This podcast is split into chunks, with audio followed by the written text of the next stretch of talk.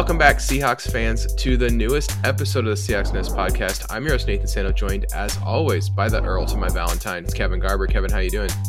Well, I, uh, you know, I, I just I don't think this one's a good idea, but we we can go with it anyway. That's what you think. And our very own Bert. That's right. It's Eric Ronnebeck. Eric, how are you doing? You know, with the way everything is going in this world, now that I own my own property, I think I am gonna build a giant gun bunker. Why not? Sweet, dude. It sounds awesome. I was really so, hoping you get to be Walter Chang, uh, uh, Walter Chang instead. I I know boy. there was I know there was a uh, I know there was a Seahawks schedule reveal, and I know people are really excited to hear us overreact to that. But um, first, I have to uh, I have to put someone on notice. I have I have uh, I have hard invest some hard investigative journalism to do. Um, Kevin. Yep. In the pre-draft process, you said that you would be fine if the Seahawks drafted Sam Howell. I'm going to read you a, a quote here um, from an article um, Mark P. Armstrong of The Athletic wrote. It says Commanders rookie quarterback Sam Howell says he only eats chicken. But wait, he's never tried a burger or a steak and won't eat seafood. He orders chicken tenders at steakhouses and brings his own tenders to team dinners. So, as all draft analysts will tell you, there's certain things that the media doesn't have access to, and sometimes these are critical pieces of information that you need to use when making an evaluation of someone. And uh, I would say, much like, I don't know, a broken leg or an ATV accident, this is the kind of thing that really changes your opinion about a prospect. Yeah, well, the other the other things uh, Nicole Auerbach's article had in it was um, a player obsessed with studying football, a tough QB, a player who's just Mister Perfect. I feel like you can't pair that up with the uh, I only eat chicken tenders. I feel like I feel like these things are like diametrically opposed to each are other. Are they breaded at least? Kevin, Kevin, yeah, chicken tenders. Yeah, I feel he, like I have like. to respond to every Sam uh, uh, Sam Howell piece of news with the uh, tendies gif of the person very thrilled to be getting them and oh, twiddling yes, their the fingers. Way, yes, twiddling their fingers. Did you um? so Kevin, if you um the, the tenders thing, did you take him? If you would have known this, would he have been off your draft board? Uh, man, yeah, I don't know. That's somebody who clearly is not willing to branch out in life. Um, not, is he willing, really willing to push himself? on the field and off. It just doesn't really seem like it. Someone whose uh, mind not, might not be open to uh, to a modern scheme, um, because clearly, you know, if uh, if you're not open to cuisine of all varieties, then I'm not sure you're open to throws all over the field either. I just don't know what to think of him at this point. Yeah, it's um, someone there. There, Mike Sando had the best like response. He said, "Would you like to see a dessert menu?" And then it's like the menu from the ice cream truck, like, the, like mm. chips galore and the, the Looney Tunes shaped ice cream pop stuff. uh, I want the um, one where the Rescue Rangers have gum as their nose. Is that? yeah, uh, no, it's Sonic. It's Sonic the Hedgehog, and he's got gum as his oh, nose. it's Sonic now. Sorry, I'm old. Oh no, it's Gumball Eyes. Gumball Eyes, actually, not Gumball Nose. Um, okay, the um, isn't that a yeah, Sting I, song? Oh. Sam Howell, Sam Howell, uh, just this is a weird. It's a weird one for me because like, yeah, people can be picky eaters. I know, I'm not trying to like d- dunk on someone for that, but I mean, like, yes, you are, but I think it's deserved. proudly, pro- proudly proclaiming that you'd eat only chicken tenders is like a, a real weird. Bringing your own is, chicken tenders places that's a level of insanity i don't know where i fall on that sam howell no straight up just like to lack of maturity he's he's he uh he stops off at Bojangles before the team dinner to make sure he's got something he wants to eat. The the, the, the last thing about this, I will locker room leader doing that. The North Carolina is producing some weird quarterbacks. We got the guy who doesn't know what a hard count is, and we followed it up with the guy who only eats chicken tenders. Is their next quarterback going to be like a kid that only eats butter noodles? I don't know. That's that feels like where we're heading. next one, uh, the wait a Tom minute, Brady. Wait a, minute, isn't Cookout in North Carolina? Yes, it is. They, uh, so the Cookout chain of restaurants is North Carolina. He was a college student, and he has Cookout where you can get like pretty decent food for pennies. Uh, this is just even more baffling. Yeah, it's uh, whatever. He, he's never even tried a hamburger, Kevin. It's just it just grosses him out. Okay, Tom Brady's going to join Fox Sports in $38 million a year, 10 years, $380 million. Uh, my only question for you, Eric, is how much does Tom Brady hate his kids? This is a fact. I mean, he made this. I've never seen a an athlete make a deal before they retire, even though I guess he retired this offseason and then changed his mind. Um, that that was a story that went away. I love the fact that Tom Brady is going to be on TV, and I get to hate him probably less He's- than Tony Romo. Punchy Tom Brady in in the interview circuit slash TV circuit's actually moderately enjoyable, much more enjoyable than football field Tom Brady, who just seems like an insufferable douche. And Yeah, I don't- make, really makes my life more difficult because he's always winning. I don't mind him talking about football, unlike uh, Tony Romo. All right, last thing I want to talk about before we get into our schedule reveal is some some franchises do uh, uh like a lot of skit work slash video work around the uh, schedule reveal. uh, so I wanted to, I wanted to do a little uh, best and worst schedule reveal. So let's let's start with the worst. Denver Broncos. Oh, This this intern video they made with Russell Wilson and Peyton Manning. was that more or less cringy than his uh, being announced as their number one pick? It was less cringy. That was way That more. That was the worst. worst. That let the let the college kids have their moment, Russ. This is not about you. But the but the the thing about this video is that in the middle it started to get kind of funny. Like Russ was when Russ was like cussing at the the mascot and stuff, and I was like, oh, this is kind of funny. This they're actually they're actually doing something here. And then it got so much more cringy after that, and it, it made my it made my bones hurt really bad. And every time Russ said Mr. Manning, I was just like, oh, made me shiver a little bit. Like it's it's not. It's not good. It's cringe. It's cringe comedy. I, you know, Not to Good- mention, good for- hey Russ, didn't you whoop that dude in a Super Bowl? You don't have to call him Mister anymore. It should be the other way around.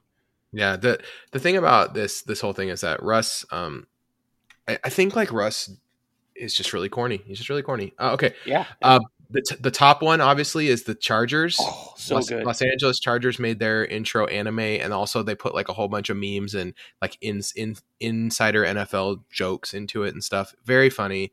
Um, definitely worth digging up if you have not seen it yet. Um, if even if you're not a fan of anime, all of the jokes will will uh, will make you laugh. There was one when they, when you get to the Browns and it just says um uh what does it say? It says uh, no no video shown here at the advice of our lawyers and just like pictures of butterflies and stuff. It's My like favorite part is that they did that for the Browns, but then you saw what they did for the Jaguars, and it's like, oh, okay, we have lines Yeah, that we Ja- will will not cross.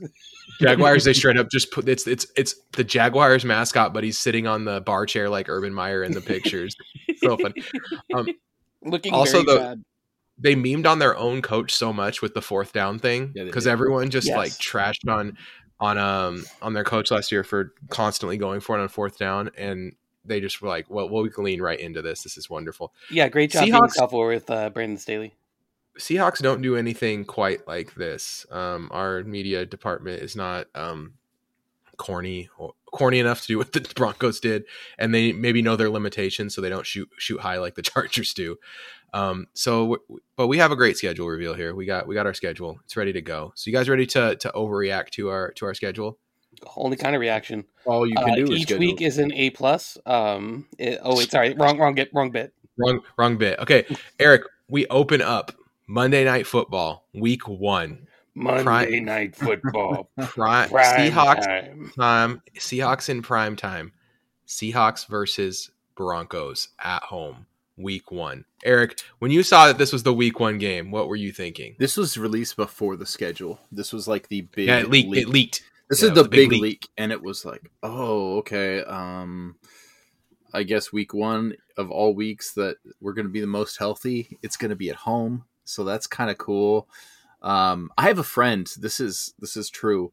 Uh, one of our Patreons actually, who is not listening to any Seahawk news because she's still so upset that Russell Wilson got traded. She thinks that it's all Seahawks' fault that that Russell didn't want to be traded and um, so that that will be a very uh, what's the opposite of cathartic game for her she may lose her mind when this happens um, Anxiety inducing. yeah i'm honestly i'm i'm excited i just uh, I sure wish we had a quarterback this year. I sure wish that I could have Whoa, faith a whoa! quarterback this year. Stop right there, buddy. We got it. Hey man, let's reel this hose back up before you go that far.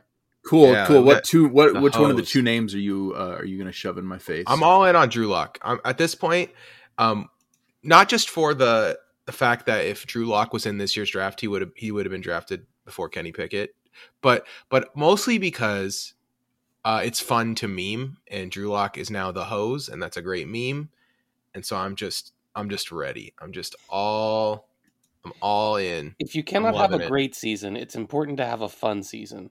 And So I wanted us much to get like, Jameis. and much like the uh, the Myles Garrett trade rumors, um, we choose to steer into fun. Like I wanted. It's why this is why I went for Jameis, right? And like I was like, go for Jameis because it'll be fun, bare minimum. It won't be boring. Obviously, that didn't work out. Did you see what Jameis said this week? By the way, Oh, I was What going to save this for the Saints. Saints game. He said something like, um, I, I growing up as a youth, my my love was football, but now that I've been taken away from the game for a while, I found out my love is playing football.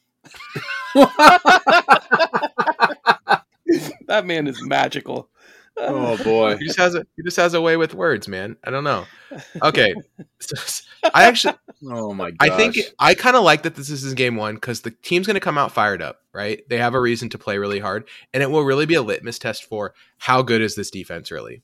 Because I think right away we want to see what does the Sean Desai uh, defense, what does it look like? Because it really seems like we're moving in that direction. Like this is Sean Desai's team in the future. They they seem to have brought him in as the uh, kind of the same way we had Jim Mora around to take over when Holmgren left, right?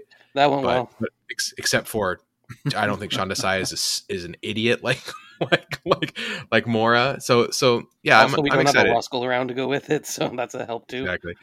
So and and I'm Carroll's going to be around the team till he dies. I, I'm relatively certain of that, even if he's not the head coach. So yeah, I'm I'm into this. I'm I'm into just putting the team on notice right from the start. I do think it's a it's it's a winnable game. It's not a we're we're obviously not going to be favored, but we shouldn't be you know underdogs by more than like five and a half or something it's like that. Which, also our only true primetime game that we have, unless we get flexed into Sunday night football. we have a we have a Thursday night game. Thursday night game is primetime, but every team has a Thursday night game.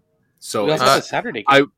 they I don't sat- think every team every team got a Thursday night game this year. I thought it was I thought it was every team gets at least one primetime game, and Thursday games are for the really bad teams.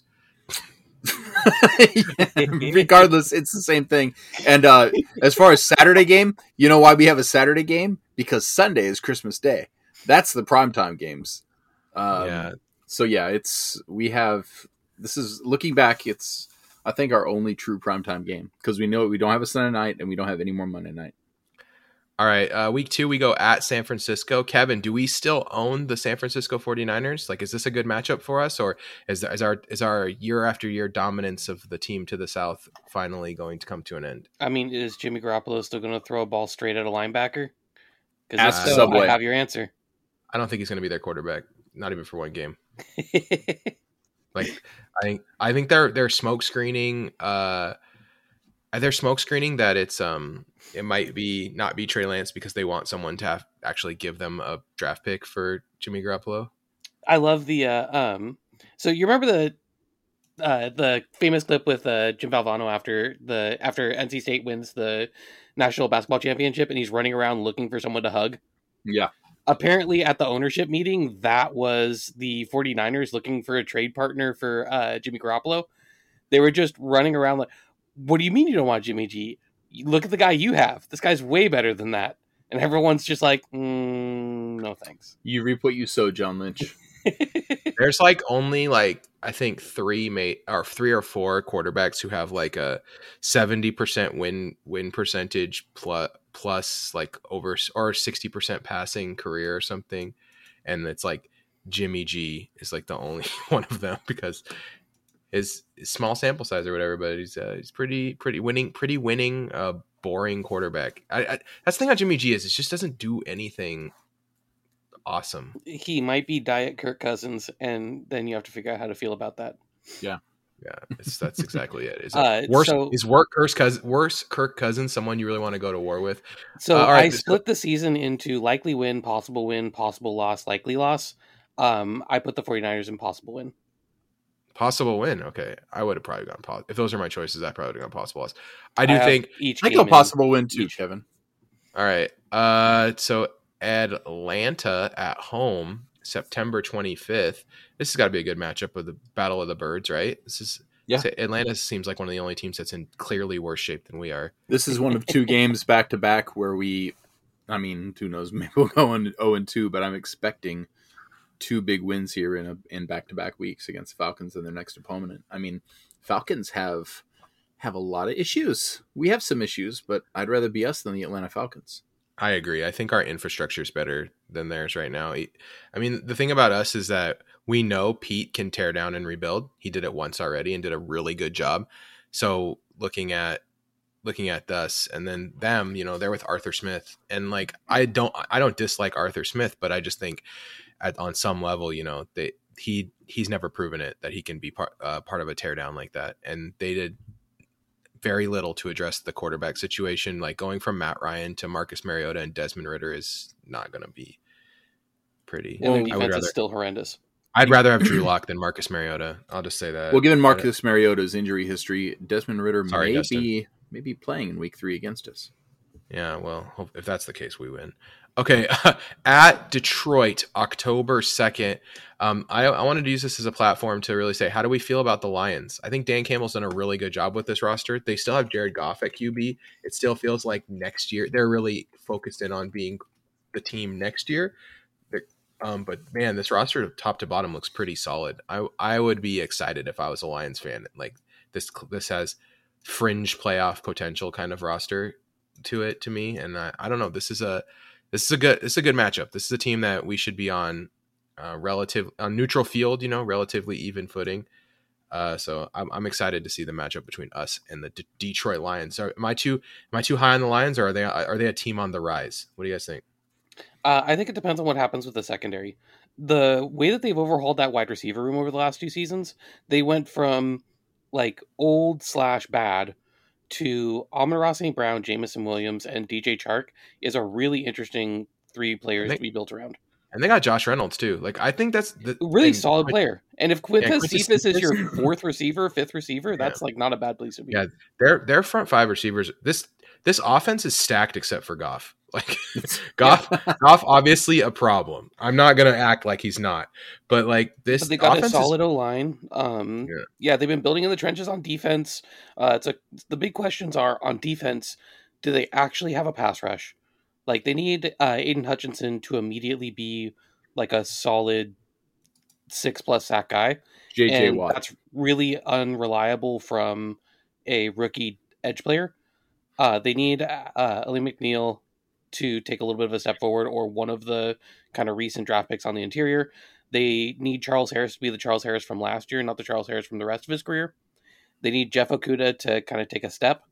So Yeah, they need Jeff Okudah. Have you have you heard rumors that they're thinking about that they're so their coaching staff saying we see Okudah as a cornerback, but there are like strong rumors that they're thinking about kind of moving him over to safety, which like I think he could do it. Like he I think he could be a really good safety. I agree. There's nothing there's nothing like on his tape that makes or like if they wanted to use him as like a star cornerback kind of thing, like Okudah could rule at that. I mean, he ha- he had number one corner upside coming out of college, but coming off the Achilles injury, you know, you you can protect him against that half step he's going to have lost from from that Achilles, and and moving him to nickel or or safety might be a way to to really like improve their defense quite a bit.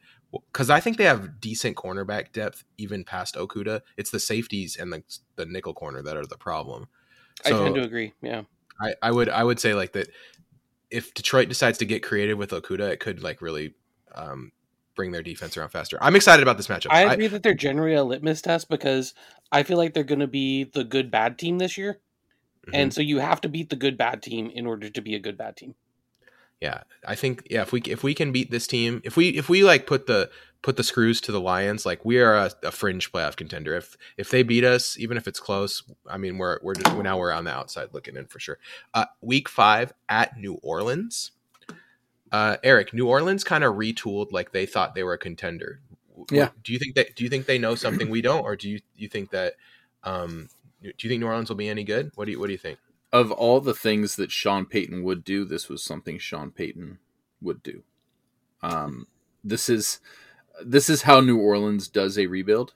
They just kind of reload. Um, you know that old tool, like that old saying, "It's not a rebuild; it's a it's a reload." And it's like, okay, but you still have massive holes, and they're not addressed. And So you think Payton, even though he stepped down, is still kind of pulling the strings in the background? No, I think it's. I, I don't think so. I think even though he stepped down, there's rumor he's going to come back and maybe come back to the Saints in a couple of years. Maybe that's just rumor. But Yeah, I think people have said is, that people said that the Dolphins made a run at him, like a serious run at him and People stuff. are Yeah, saying that uh, Carolina might make a run at him too if they end up firing Rhule this year. it sounds like he wants to coach, but maybe he's just waiting for the perfect position, or maybe he just wants a break. But this Yeah. is just like how Sean Payton would do it, and so this is just how New Orleans is like. Yeah, well, I mean, we won before like this, so let's let's do this. It's like I don't I don't really understand their quarterback. Um, they I they I really so like much. their off season, like from like a nuts and bolts perspective. Like this is a this is a competitive football team. I just don't understand. They didn't. They- They had an opportunity to kind of purge and restart a little Yeah. bit, and they didn't. And they didn't take it. And it was a good spot where you could put a coach like Dennis Allen in a position where it doesn't matter if he wins. Now he does need to try to win, and his quarterbacks are Jameis Winston and Andy Dalton. As much as I love Jameis, like there's definitely blow up in your face potential for for the way this roster is currently constructed. Um, Though, man, can we talk about what they did at receiver? Their top two receivers were Tre'Quan Smith and Marquez Callaway. Now they have Michael Thomas back, Chris Olave drafted, and signed Jarvis Landry, and still have Tre'Quan Smith and It's- Marquez Callaway. they're asking they're asking a Yeah. legitimate question, Kevin. Can you build an offense around three slot receivers? Think of think of all the slants they're going to be able to run with Olave, Landry, and Thomas. Like, you throw those all those guys on a slant, it's just slant Mageddon. How do you even defend it? I don't know. It's, it's impossible. I, I I do agree that those receivers are better than like like last game they played Kevin White in legitimate snaps, a legitimate amount of snaps. Uh, it's obviously better to have these guys, but they all are best in the slot by a significant margin, in my opinion. Olave, I mean, maybe could he he played inside and out in college, but I I think he's a slot monster if you play him in there, and so yeah, their offense is going to be weird. We'll see what we'll see what happens. I, I don't want Jameis throwing over the middle a whole bunch anyway. If I'm a if I was if I'm the Saints coaching staff and I know what his film looks like, like I want him going deep. I don't want him throwing it over the middle out where he can't see the linebackers. Although he did get the LASIK, so maybe he'll be fine. Uh, all right, we we head uh, home for week six against the Arizona Cardinals. Uh, so we catch them on the in the De, DeAndre Hopkins suspension, which is kind of nice. Um, they do have Hollywood Brown to kind of replace some of that production. Um, Cardinals is a weird team this offseason. Do you guys? Uh, I'll just say this: Cardinals good, Cardinals bad. I know you hate the coach, Kevin, but in general, Cardinals good, Cardinals bad. What do you think? Uh, despite having a terrible general manager, they have assembled a decent roster. But I just, I don't know, man. Like, they still have a massive hole at corner, which is really concerning. They still have uh, a shaky offensive line. Um, they don't have a scheme that can really prop that up. I don't know. I, I think that the whole is less than the sum of the parts. That's kind of my problem. Like Vance Joseph is a good defensive coordinator, so the defense will probably be in the top half of the league despite its flaws. Um, Who is pass- Chandler Jones Who really is their pa- yeah, I was gonna say who is pass rushing on this defense? JJ Like, we Watt re- for nine games and then getting injured for the rest of them. Exactly. Are we relying on the corpse of JJ Watt to get 10 sacks? Because if we are, we are in trouble. They need to do something like move Isaiah Simmons or Zaven Collins outside and see if they can get because both of those guys could potentially play outside linebacker. I think they need to, to be creative in how they use those guys to try to generate some pass rush. Honestly, Otherwise, both of those guys are better at outside linebacker too, but that's another conversation. Well, don't forget Kyler Murray is he's expected to not play without a contract. So are the Cardinals going to pay up for a contract, or are they going to trade him, or are they just going to play chicken with him? yeah, that's a great question. I it's they're in a weird spot. This is a really weird team in a really weird spot. I don't really know what to uh what to make of them in general. Like, is this a nine win team or is this a thirteen win team? I'm not sure. Yeah, I I, am think not. They, they fall apart every year, so Yep. it's the other thing is I was going to say losing their best receiver for the first it's six games of the season. yeah. um, when they're a team that typically falls apart in the last six games of the season, gives you a weird window in the middle six games where you almost have to go like six and zero. hmm That's that's an Yeah. odd spot to be in.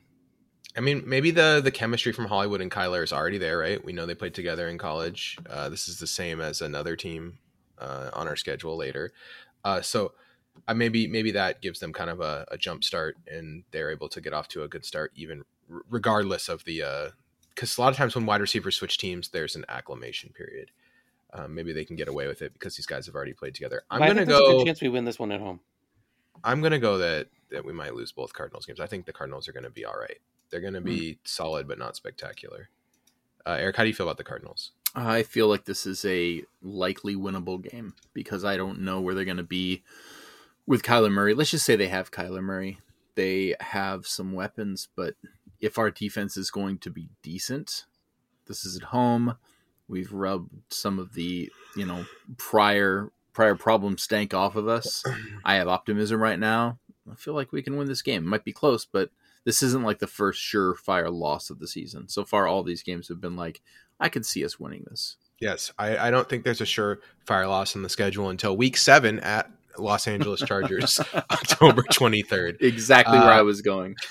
This is this is the this is the first time I think we were definitely losing this game. This this roster is loaded up. It's on the road. It's not like coming off a bye or a short week or anything. I think this is an extreme Gerald Everett revenge game. this is an extremely difficult matchup though. I I I'm not I don't want to play the team that has Joey Bosa and Khalil Mack as outside linebackers. I just don't. I just don't want to play against that team. That's not cool. And then they have Derwin James in the back too, so you know they're not going to be like screwing up too bad on the backside of the defense. It's this is a this is a nasty roster. I if the Chargers don't go deep in the playoffs with this roster, uh, they are legitimately cursed. I've thought for a long time they might be cursed the way they like randomly just miss end of game field goals and stuff, right? But the curse is very real if this team does not make a deep playoff run, like AFC Championship or bust. This is the roster. They are Brandon Staley has the squad. He need they need to put it together. So Kevin, do you agree? Sure, loss on this one with me and Eric. Uh, the only thing I was going to bring up is the fact that the Chargers' entire team might be on the injured list. That's true. That is a very Chargers thing that could happen. If if Easton wow. Stick is their starting quarterback, maybe we got a shot. Also, uh, replace uh, Storm Norton at all costs was apparently not their draft strategy. But that being said, I do think this should be a loss. They should be a playoff team and a pretty solid the rest one. Of, the rest of their offensive line is is good enough. I, Their I, offensive line is good, like just flat out good. Yeah, no qualifier. Yeah, Storm Norton is is definitely the weak link, but you can just protect that guy, right? Like you can just have Tre McKitty stand next to him. Yes, but you just have just have a tight end uh, chump on that side the whole game. Yes, sign Antonio Gates for for one week. We've we've done it in the past. yeah, been there. uh, all right, home for the Giants. Daniel Dimes comes to town. Um, so as I looked at the rosters of the teams we were playing, this is one that surprised me because like the more I looked at it, the more I was like, this isn't that bad. It's I, not devoid I, of talent like it seemed like it was last year. I kept thinking like, is this a, this is not a bad football team? Like this is okay.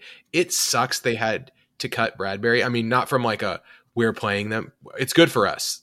it's very good for the Seahawks. But like if they had Bradbury and stuff, this is like a a deep, talented roster, kind of all over the place, and they got two really young, good pass rushers, Thibodeaux and Ojulari. Like, I, I'm a fan of what they're doing in in uh, in New York, and I think bringing in Brian Daboll is going to instantly turn them around in the same way uh, Dan Campbell turned around the Lions. Not maybe not leading to a lot more wins immediately, but instantly leading into a team that looks better and has like a better attitude, right? Like the team, a team that feels like a winner even if they're not winning.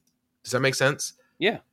Um, yeah, the, a team that's I, just an immediate culture improvement because their old culture was like if a Manny's sandwich ran a football team. It's I, I don't understand. they, they they were like, oh yeah, let's bring in Dow, uh, Jason Garrett as our offensive coordinator. What? Why? Why do why do that? Don't don't do that. Yeah, like um, because he's been so successful there. Yeah, but uh, did you see they picked up? So they got Mike Kafka came over from this, the Chiefs to be their offensive coordinator. They got Wink Martindale, the former uh, uh, Ravens DC, like and this host of Press Your Luck. Yes, exactly. Um, this is a really good coaching staff um, yeah. with some young talent to shape. They just have some big deficiencies. The interior of the offensive line is arguably trash. Um, their wide receiver core is a giant question mark of people who've it's, never been able to consistently be both healthy and good. It's either going to be a 10 or a 2 on a week to week basis. yes. Like all of these guys have massive amounts of talent. Golladay, Toney, Shepard, Slayton, and I like Wan'Dale Robinson even. But but like they they uh yes, on a week to week basis, you're just never know what you're going to get. And then they're also begging the question uh perfect matchup with the Saints. Can you build a cornerback room out of all slot corners? Yes, that is 100% what they've done. uh, that seems to be a theme. Like, they're like, let's jam them up. Let's jam up five safeties on the field at the same time. Let's do it. They're going to run a three-three-five with uh, five safeties. Yep, because that's basically what their cornerbacks are. They're all like they're all like borderline safeties. Uh, I I like. I would say this. I think a lot of people looked at the look at the schedule and they say, "Oh, Giants at home, that's a dub." I think this is a good matchup. I think it was, these teams are closer together. These teams are pretty close together. This is kind of this is kind of where we're at. This is another litmus test game. If we easily dispose of the Giants at home, we are better than than I think the general perception. If we lose this game uh, or just barely win it, we probably are kind of what people think we are.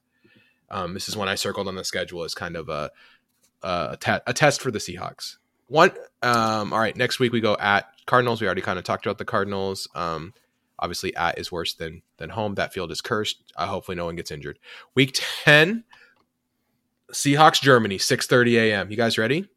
Sure. And you said we didn't have any other primetime games. Come on, man. Uh, you know what? Yeah, this I suppose this is a primetime game. Light game. Now there is a rumor, a big rumor, oh. that the that's not a joke either. It's not Eric wishing and hoping that the uh, Tampa Bay Buccaneers are going to wear their creamsicles in this game. Oh, oh! If we wear our old school, jer- oh, oh wouldn't that be that. great? But they can't because because we didn't not... we didn't register yeah. we didn't register a second helmet. That would have been that would have been the coolest thing if we could have just brought that back for the uh, expansion buddies game. Way to go, okay. Chuck Armstrong. Uh, so okay, Bucks and Seahawks Germany. Okay. This is cool. It's like a home game. We're gonna have a great, great uh, atmosphere for this game. If Seahawks have a good following in Europe, um, I, I suspect... hope we can be competitive enough for them to enjoy it. Uh, okay, I have a question for you guys. They're definitely gonna hype this game up, right? They always hype up these Europe games, is because they're in their own time slot. Uh, they, Tom Brady obviously slides in on the right for the uh, for the Bengals. Who slides in on the left for the Seahawks? Who do they show? What player? Um, DK. I, what if it's Drew Lock though? What if it's the hose, baby? Let's go. the hose. Ho- hey, we got to start some sayings. Hose nose. You guys think hose nose? Is that pretty good? Uh, I think we H O S E K N O W. Yeah, hose before bros. That's yep. good. That's good. I like that. Um, yeah, we give us your best hose slogans. We want to turn them into gifts and T-shirts. So, um, we might have merch this season, all ho- all all hose themed though. So don't get too excited. Uh, week ele- week week eleven. We just need to get one that's a giant thing of Drew Lock's face with "Hey, where's the fire?" underneath. I already I already made Discord stickers for Drew Lock. I mean, it's, it's get, we're, get, we're getting into it, Man, We just um, have to wait to see if he actually wins the starting job before we do all the. Hey, if we're six and three at this game, though, that will be like that. We are not. A, going, we. I, I, hate to tell you this, if, Eric. We if, are not going to be six and three. Uh, you said we starts. wanted to be optimistic, and you had hope oh. for the season. I have hope that we will. Okay, I'll get to it. I was going to wait till the end of the schedule, but now that we're at the bye, I can kind of give you a general thing. I have hope that this game's this season's this season's games will be entertaining because Pete Carroll is a good enough coach, and his style it fits well with a way that he will keep a lot of games close that perhaps should not be close. And we have a defense uh, that might be able to get some nice toxic differential to be able to like. I think we can clip a couple wins from teams that we probably shouldn't and we also probably will lose games that we shouldn't lose. But the, yep. I have a feeling, in general, most the games this year are going to be close, and because of the way Pete Carroll coaches, not because we're really good or anything like that, but Pete knows how to keep a game close and give his team a chance to win. We saw it with Tarvaris Jackson's season. We went seven and this nine. This is what we did last year too. It we even though we probably angers us over the years to be seven and nine. Like you keep the games close, you know, and we'll see if the hose can kind of kind of close. The, we'll see if the hose can close. Um, All right, uh, the week twelve home versus the Raiders. I like the Raiders more than anyone else. I've heard it's it, there's a lot of rumors out there. It's more than a, it's kind of a dysfunctional franchise. Blah blah blah blah blah. It always has been. Um, so what's new? Josh McDaniels. You see this often with really really highly touted coaches when they get their first shot, they learn a lot they come back for their second shot and they do way, way better. Pete Carroll is a great example of this. I think Josh McDaniels knows what he wants to do, and this team is going to be very, very. It's going to exceed people's expectations. Um, it's a very tough division. They do probably need another year of roster building, but getting Chandler Jones is a great start to improving the defense. Um, Derek Carr and, and Davante Adams already have shared a, a college record breaking connection that this is a good team. I am. I do not feel good about this game. uh, I do not feel very positively. And I mean, I, I, there's a chance Jarrett Stidham's their starting quarterback, right? If Derek Carr gets hurt, so maybe that that's what we need. But uh, this is this is a team I'm I'm chalking it up as an L. I I I, I think the the Raiders are one of the four best teams on our schedule. This we have.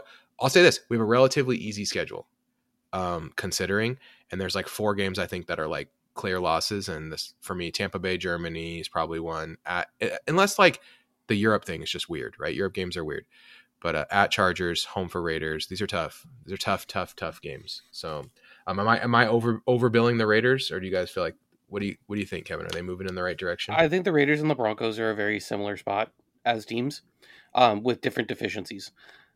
The Raiders beg the question: If you only have a left tackle, do you have an offensive line? I think that's a really big problem for them. Um, the other thing is they did get somebody to pair up with Maxx Crosby, and Maxx Crosby and Chandler Jones is a, like a devastating pass rush. Um, also, Jayon Brown uh, is a guy who can get a lot of tackles. Putting him with Denzel Perryman, like I like their linebacking core, which they overspent in a lot of ways before to make an ineffective group. Now they managed to actually assemble a group that makes sense. The issue is that I don't think the defensive backs can really allow a lot of room for them to operate. Like I have a lot of questions about their DBs. So I think this is going to be a team that you can pass on for sure. And I don't know if the D line is good enough to keep the linebackers clean and run in the run game. So I'm looking at a defense that has a lot of question marks and an offense where man those question marks align very good with our offensive mm-hmm. deficiencies. just, gonna, just, gonna, throw that out there. That's this why this is part of why I think it's like I think it's also like a styles thing. I do not think this is a good matchup for. The It's a tricky matchup.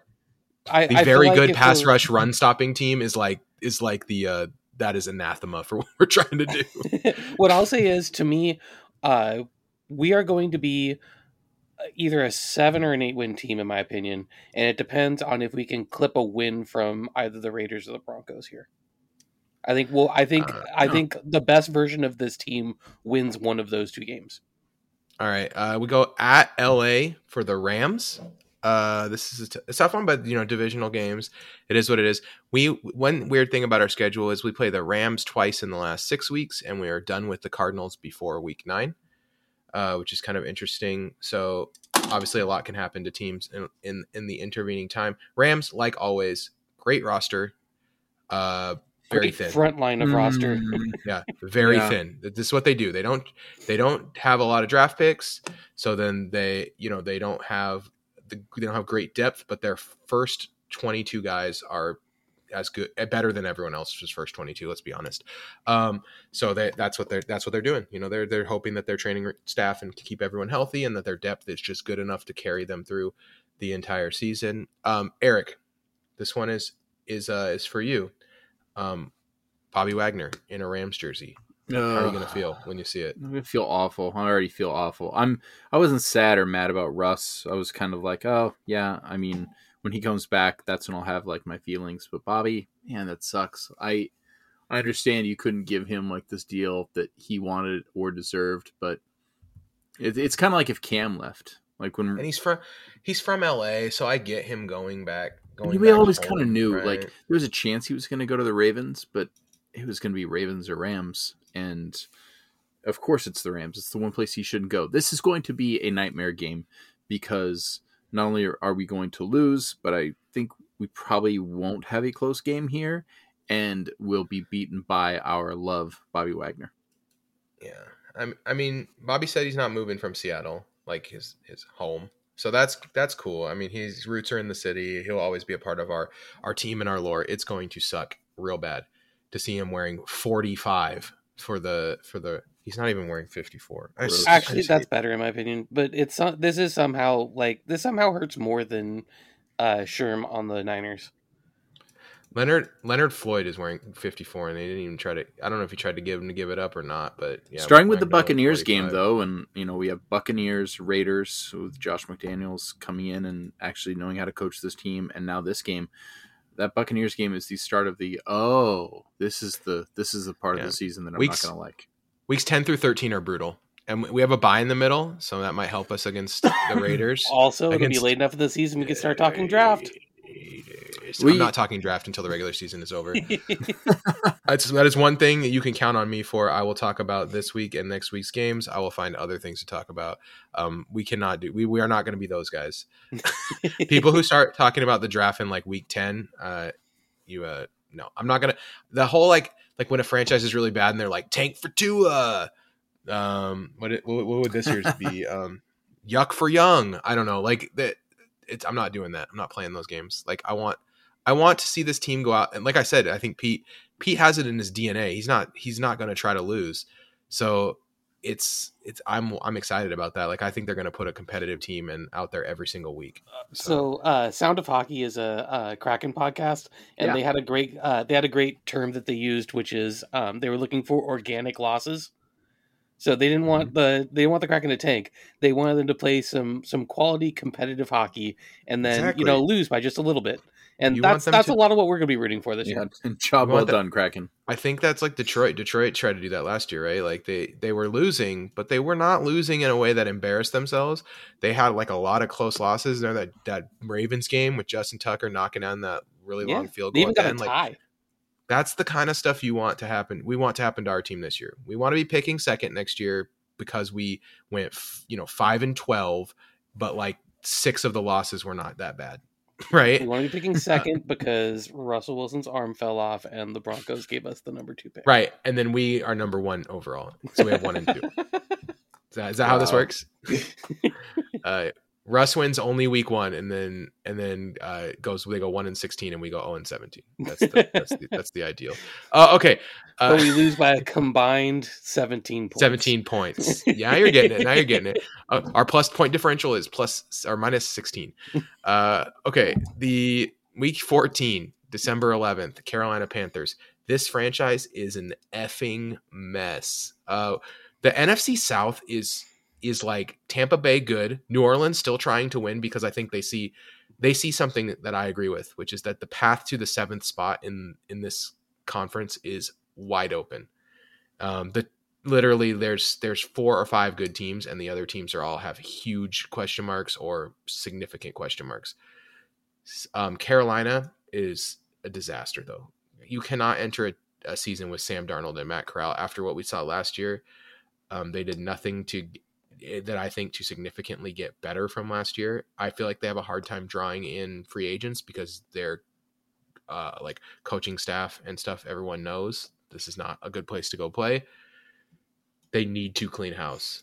Uh, the thing that sucks is that this is a good young defense, really talented young defense, and they have some good pieces on offense that you could build around. Yeah, I was about to say the thing that's really frustrating is they should have a clear shot to the number seven spot uh, if they had a average starting quarterback and one more pass rusher. Right? If they were the team that signed Andy Dalton, like I wouldn't even question it. If they go get Jimmy Garoppolo, like this team can get seventh. But I don't like the Matt Rhule, Ben McAdoo uh, coaching staff. This is not. It's not good. They need to clean house. And like the rumors with Sean Payton, this would be a perfect place for Sean Payton for to land. He it's sad because Matt Rhule and Phil Snow are both really good college coaches, and so like that's the one thing that's nice. I'm looking forward to Matt Rhule going back and picking some weird like fringe Power Five team, and suddenly you're like, oh, uh, I don't know, pick a weird call. Syracuse is now the second best team in the ACC because that's where Matt Rhule ended up, and like I look forward to that. That'd be neat, but I don't see it happening in Carolina. Yeah, I think that's there. We're on the way out. Uh, Eric, do you think we got a good shot to beat Carolina? Is this, th- th- along with the Falcons, are these the two teams that you feel like are? Yeah, Big it's- mess. It's Falcons. It's um the game, the team after the Falcons, and then of course this game. Yeah, I think the Lions are. I'm on the way up, Eric. I'm gonna. I'm gonna tell I- you. I we still we think gotta the watch out Lions- for at. The Lions, are going to be a fun game, but I still think we should beat the Lions. I'm not in on this. We're going to be a really bad team. I I, I know we will be, but I'm. I just have so much so much hope for this team to pull to 500. Or I think there's another as the team that's schedule can. equally as tire fire. By the way. Uh, 49ers. Uh, 49ers are. Uh, we talked about them a little bit. Like we said before, that's a good team. Uh, should be a good game. We've owned them, so we obviously have good game plans for them. But we'll see what happens there at Kansas City. Uh, nope, we're not winning this one. I, kind of, I don't know what else to say. Like this, this team did a good job actually getting better this offseason. Um, I think McDuffie's a big one. Uh, bringing in Bryan Cook to to replace uh, Daniel Sorensen is like it's like upgrading like my son to Kam Chancellor.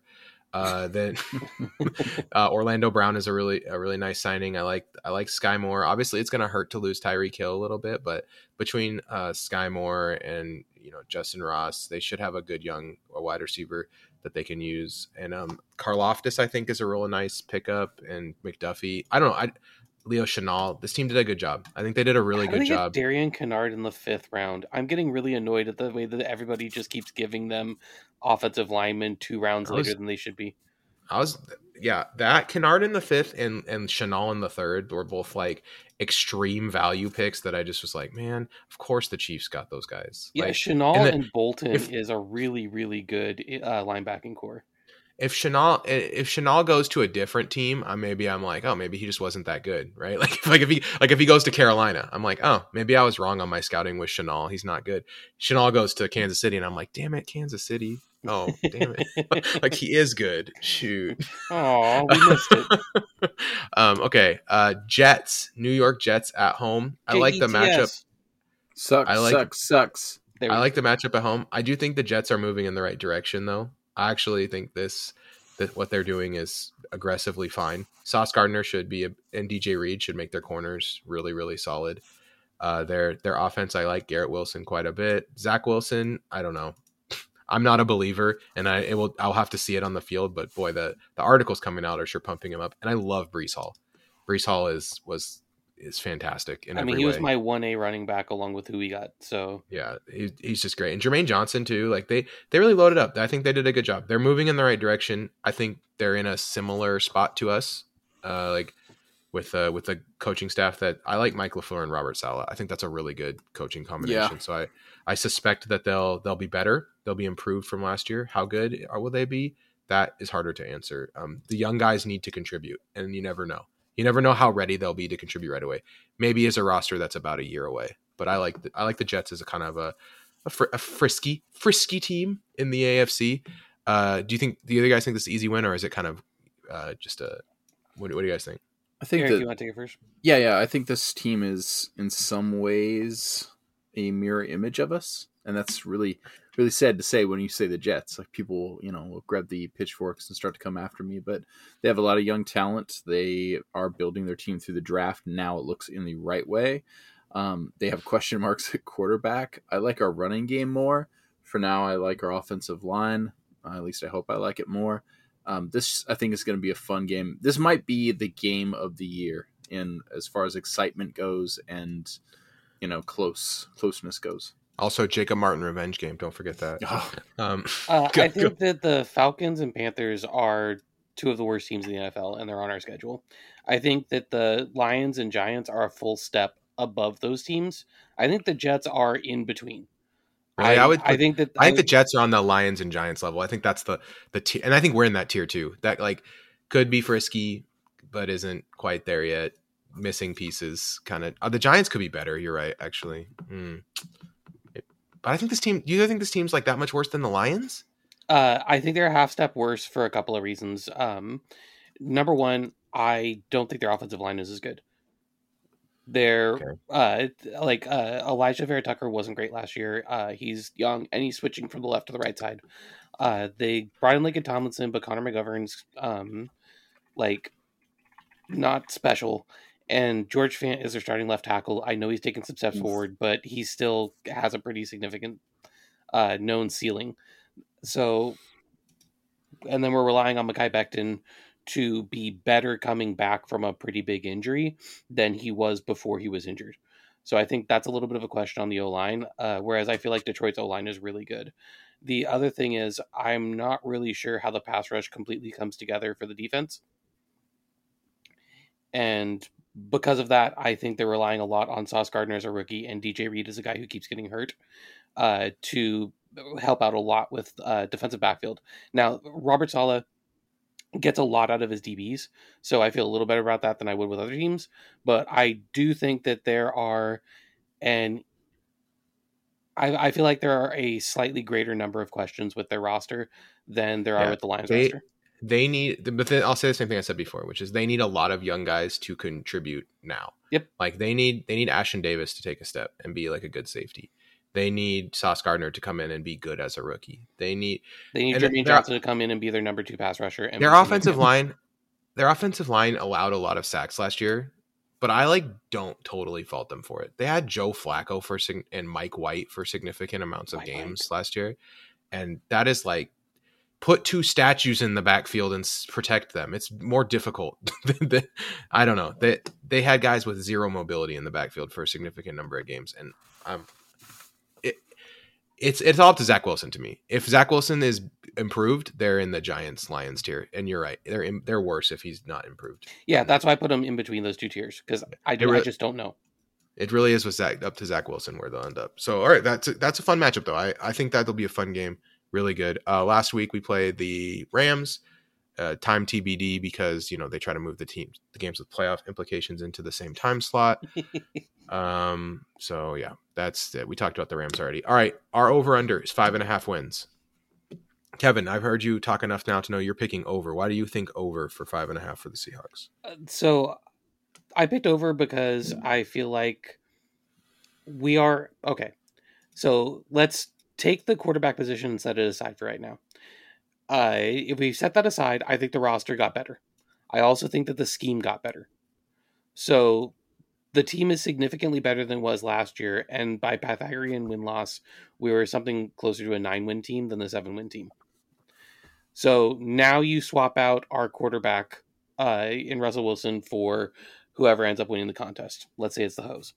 The hose. It's going to be Drew The Luck. Okay, so I don't think our team is worse than the Broncos team that went seven and ten last year with the hose. Hmm. I I agree. I don't, but I they that team. Do are we playing a harder schedule than that team? What do you think?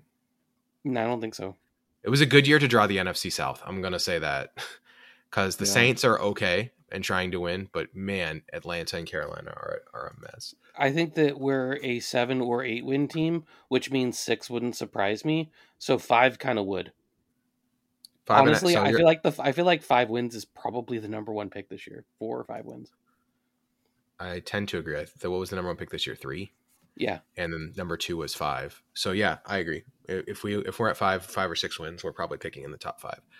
Okay, Eric, I think you're also on over, right? I am. From General generally consensus. What what what? How many wins do you see us getting this year? I mean, this is a it's a tough schedule at times, and a what I believe to be a pretty easy schedule at other times. I have us penciled in eight wins.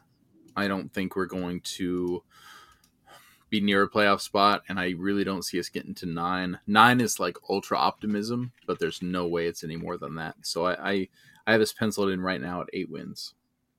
All right, and um, I personally, uh, I could see I see a path to five, pretty clear one. Um, but I'm gonna. I think we're. I think we're about a six win team, six, seven. I think this team's gonna be super okay. The problem I have with it is that I believe Pete Carroll will keep every game close, but our quarterback play will prevent us from. No, just kidding. Drew Lock's the best. No, um, but. But uh, I got shocked right there by like a like an electrocution. I think Oh. factors beyond our control will keep. Yeah, he, the quarterback play will stop us. Like if we have one drive to win, we saw what happened last year. That happened. Geno Smith had one drive to win twice, right? And what happened? He lost. Yes, And that's just I th- that's just I think where this team's going to be at this year. It's going to be a lot of games where we're in the game. The team feels like they're pretty good. Oh, they're down by four and they get the ball back with the chance to win the game, and then they, you know, drive down the field and and lose. So that's that's kind of or they you know throw an interception or whatever the game and then the game's over. That's that's kind of how I feel. Like this is that that is that kind of season.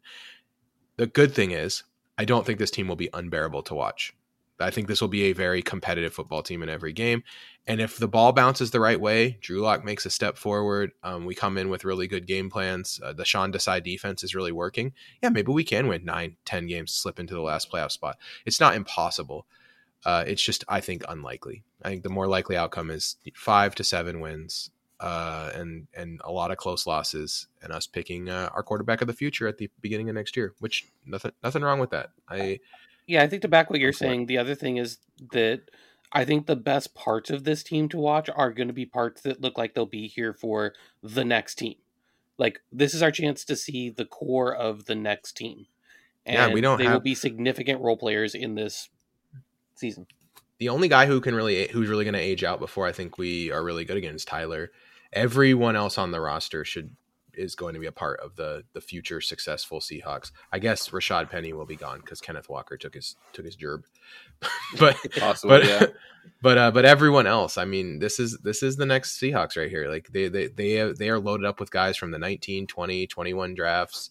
Uh, just just good football players across the board. I uh, Shelby Harris maybe my age out too. I don't know. I don't know how that position group ages, but he is 30. So if like defensive three four defensive ends go downhill fast at 30, he will uh start to decline. Well, it depends on what we consider to be the next core group because if like because it could be next season. If we get a, a rookie quarterback that can kind of hit the ground running, I think that it will be a team that is capable of being a playoff team next season.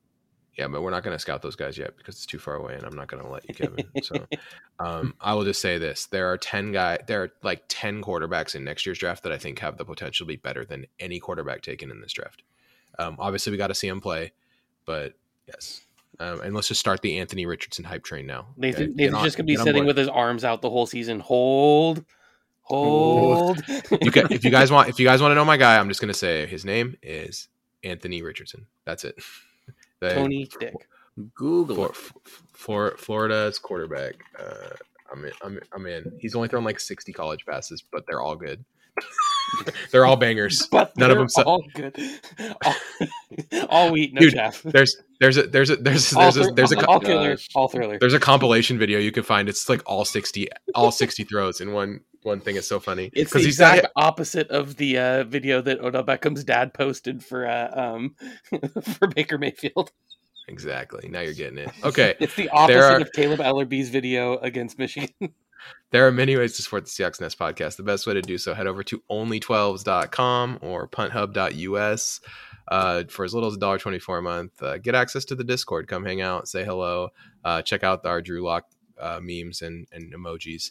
Uh, Andy, thanks, Andy Brett. Do it all for the Tucci, Evan, Flocktimus, Greta, James, Jos, Lucas, Ryan, Timothy, Tom, Emmanuel, Astro, Blake, Bob, Casey, Daniel, David, Foles, Jay, Leon, Michael, Michelle. Mike, Mike, Richard, Thomas, Werewolf, Brandon, Nick, and everyone else supporting the show. We, we appreciate you. Uh, okay, the uh, movie club today. Fred Ward, great actor, uh, passed. I feel like it's time for us to revisit a movie that I think we've already done before, but I don't even care because he is the the, the best, uh, maybe bet, second best part of this movie, uh, depending on your opinion on the term graboids. Uh, That's very important. Uh, let's talk Tremors, boys. Uh, Tremors. Uh, so okay, um, The 1990 Ron Underwood sci-fi horror classic. Let's start with this. Uh, so the movie opens up. We got Kevin Bacon playing Valentine McKee and Fred Ward playing Earl Bassett. They are handymen. They're isolated in like the high desert and uh, I think the city's called like Perfection, Nevada or something. Yep. Uh, so they they decide to leave. They decide to leave town. They uh, discover like a like a dead body on top of an electrical tower, right?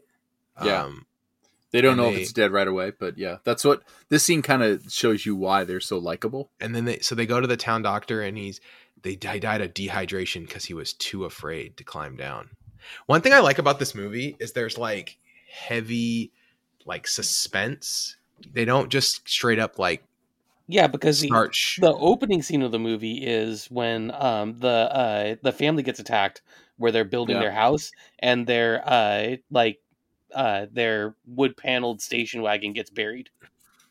they and so one thing i like an absolute cannot see what's happening moment. Do you think that the the the the idea of this movie was basically like what if jaws was on land like Yes, that's hundred that- percent. is that- that feels like the pitch. Like it's like, what if Jaws is on land? So they used like a lot of the same suspense tools that Jaws did, right? Not show, not showing the shark very much, not um, kind of letting you feel the suspense. Um, I read that the the two of the writers, Brent Maddock and S.S. Wilson, they were in the Navy. Okay, together they were made educational safety videos, and they were just taking like some stock footage of some mountains and stuff. And they climbed a large rock and said, "What if there was something that wouldn't let us off this rock?" That's Like, awesome. That's kinda cool. And I was like, What a "That's a great cool." premise. That, that's a cool conceit, and that, that that's what's cool about this movie is that they they don't show. And you know, you got this guy; he's too afraid to climb down. Then later on, we see this flock of sheep get destroyed. Um, then there's a severed head, and then there's the construction workers get killed, and there's a rock slide, and the the phone lines are now dead, so they can't get out of town, right? And it, you see like a a truck get messed up, right? By a but the truck gets messed up by a by like a ta- you see like a snake like tail, but they still haven't shown the whole the whole thing, right? And so all these things keep happening, and and they at first like what they don't think it's a serial killer at first. Oh yeah, that's when they find Or- the head. Yeah. Yeah, the road well, when they find the road crew. Yeah. Yeah, and it I think is there a better uh B monster movie than this movie? Oh man, Uh, it's right up there. I, yeah. I don't th- I don't think It's a there's a, push. better one. if you got to find what it is and then a discussion point, automatically the answer is no. This is it. Yeah. I was speaking of uh, your your uh, Jaws comment made me think of something that I hadn't thought of before. So at the end when they're doing the pole vault between the rocks, hmm uh, that that would be a that's actually a lot like when they have to go from boat to boat. Uh, was it the second Jaws movie? When they have to when there's Mhm. the uh was it a catamaran race or something like that, and they have to like run across the boats. hmm I wonder if that scene inspired that scene as well. Like I, I didn't realize how many direct scene corollaries they were until you mentioned that. Plus I just poster. knew it kind of played the same way. Yeah, the poster for sure. Yeah. The poster, hundred percent. Um, this is this movie's super fun. Okay, so anyway, yeah, as the movie goes on, uh, they they ride into the the other town, right, which is uh, Bixby or something. And then I, I have no bunch of notes written down that I wrote furiously while you guys were talking during the, during the podcast. Uh, okay, so yeah, they, they they start to meet up with some other people. They one of my favorite parts is when they're pole vaulting across the boulders. Reminds you of when you Um, were a kid and you would, you know, try and stay off the imaginary lava. It's kind of what it felt like. because yeah they they and I, I really think it digs into that idea like we're trapped on these boulders how do we get out we can't touch the sand if we touch the sand we're dead so um Yeah, because uh, it's kind of cool what happens the transition between. Uh, so, in case you haven't seen it, which if you haven't seen it and you also listen to our podcast, what a weird demographic you fit into. But if you haven't seen Tremors, um, the Tremors, the graboids are uh, attracted to vibrations in the earth, and so at first, all the attacks are taking place outside on loose soil, and that is scary enough, right? But then when they're in town and you start realizing that they can like undermine the foundations on the buildings because they're all kind of crappy buildings that are built in the middle of the sticks, uh, and suddenly the indoors is no longer safe either, it adds like an extra level to the whole thing. Mm. Because Yeah. like a lot of horror movies, a lot of monster movies, you're trying to like get indoors, bar the doors. You know, the inside is safe, and this one does a good job of taking a monster that you wouldn't think could change that particular equation and makes the inside unsafe. And it gets smarter as the movie goes on, or the the group of them gets smarter as the movie goes on. Clever girl. oh boy um so yeah okay things i like about this movie uh that they don't the, the way they build the suspense i love that um i don't think that there's these this is one of the all-time great monster movies the special effects the minute the way that they're using miniature hand puppets and stuff is just like if you really think about that that is insanity like the way how good it looks with that Some great practical effects. Yeah. Yeah. And um yeah it's like cool like the, the way that it's like the the the the monster is like fast and scary um i don't know it's just it's cool and another thing that's cool about this movie is they made it pg-13 to make it accessible so like apparently like it had 20 f-bombs in the original cut of the movie and they uh they had to so they cut down on them to get it to get an, a pg-13 rating because you can only have one right to get a pg-13 so it led to some great overdubs too that are that are really funny uh, in the movie, like um, "Can you fly, you sucker?" and uh, like we killed that we killed that mother humper. I know. yes. It, it reminds me of when you watch Smokey and the Bandit on TV as a kid, and it's just way better dialogue. The big the Big Lebowski is the classic one. What's what happens when you find a stranger in the Alps? no. Uh, this this is what happens, Larry. But yeah, that it's it's like that though because like this seriously, this production this movie they had to they had to change at the last minute to uh, to try to get that PG thirteen uh, rating. So yeah, this is Kevin Bacon says the most fun he ever made in the movie, and you could just see the fun on the screen. You Yeah. can see the actors are having fun. They're chewing up a really interesting set of uh set, set, set a really interesting setting and situation. So Fred Ward's a great character actor, and him playing like kind of the gruff older brother to Kevin Bacon's kind of wild younger brother character was uh, that was a really good dynamic. Um, Finn Carter, uh, uh, she plays the uh, geologist, and like she was good in that role of kind of trying to be taken seriously, while at the same time the whole situation was hard to take seriously.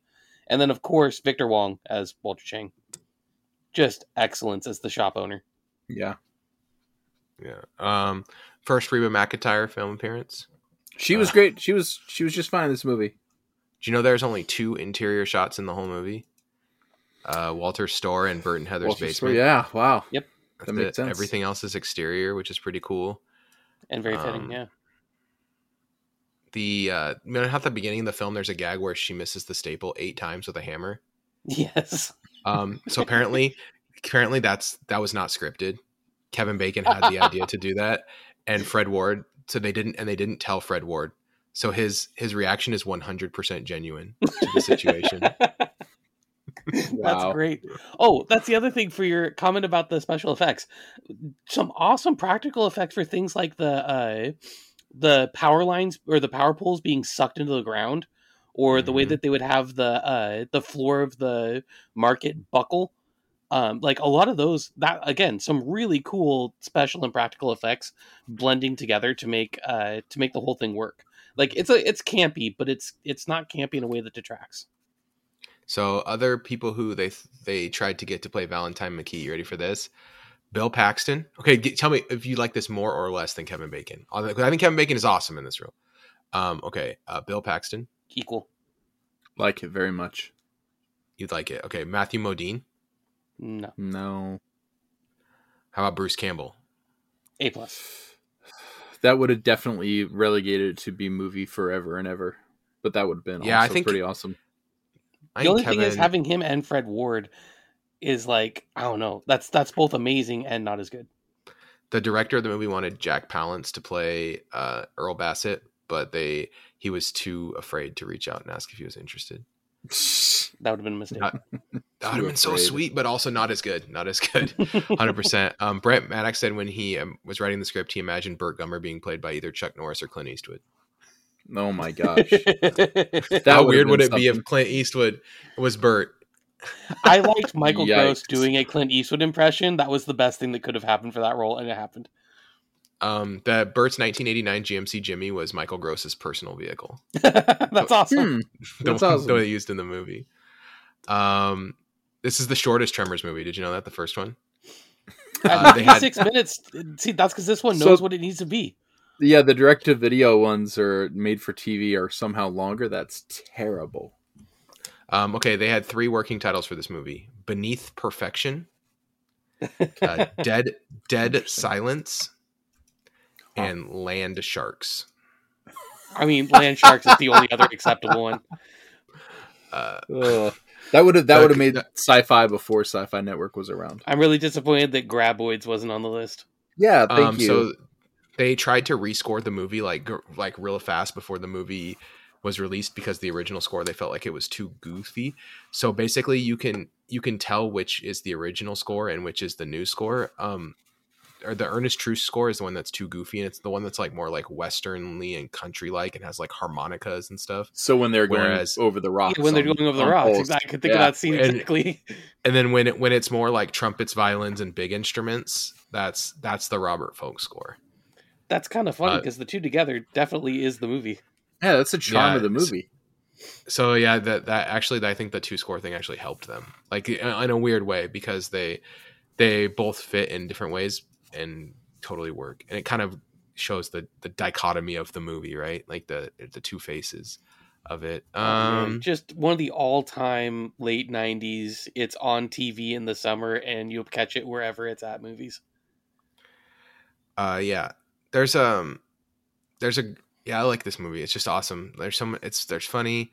Um, Elizabeth Olsen says this is her favorite movie growing up, so Hmm. so it's All gotta right. be good. Right, Good. that makes me think Elizabeth Olsen's even cooler.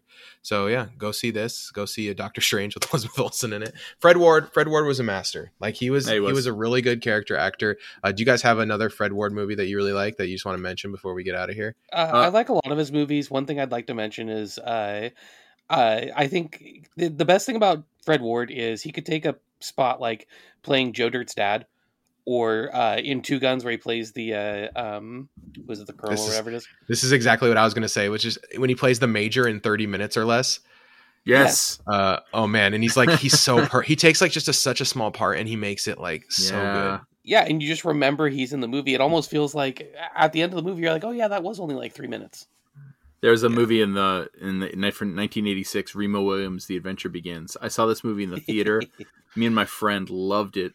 Uh, it took me like five years to realize the sequel was never coming.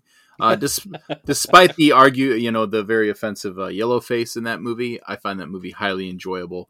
Albeit, uh, why did it not move on? And you know, why didn't it get more sequels? No real star power, and that movie feels like it's three hours long. Like it's it's very long, but very enjoyable, and um, I hope some people out there like it. All right, and I've always wanted to drop this on the podcast. I've never had a chance. Okay, so Cor- uh, Fred and Fred Ward is in Corky Romano, which is a terrible, horrible, not good movie. Okay, um, Chris Kattan's autobiography, "Baby Don't Hurt Me." In that autobiography, he claims that Paul Thomas Anderson helped out with the screenplay for Corky Romano. Ooh, so now I got to watch it. You're telling me. Uh, I'm just going to tell you, uh, I never would have, I never would have guessed that in a million years. But I've been waiting to drop this fact on the podcast uh, for so long, and uh, Fred Ward's death. Thank you for giving me the opportunity to do so. So did Fred Ward take Daniel Day Lewis's part? Then is that what you're telling me? I have no idea. no, It's Chris this- Kattan did. I was kind of, I was kind of hoping I could bring it up like on a Zach Galifianakis thing, like if we were talking about Zach Galifianakis for some reason. But you know what? Uh, we got there. So for for Kevin, for Eric, we uh, for Paul Thomas Anderson. We will see you next week. Go Hawks.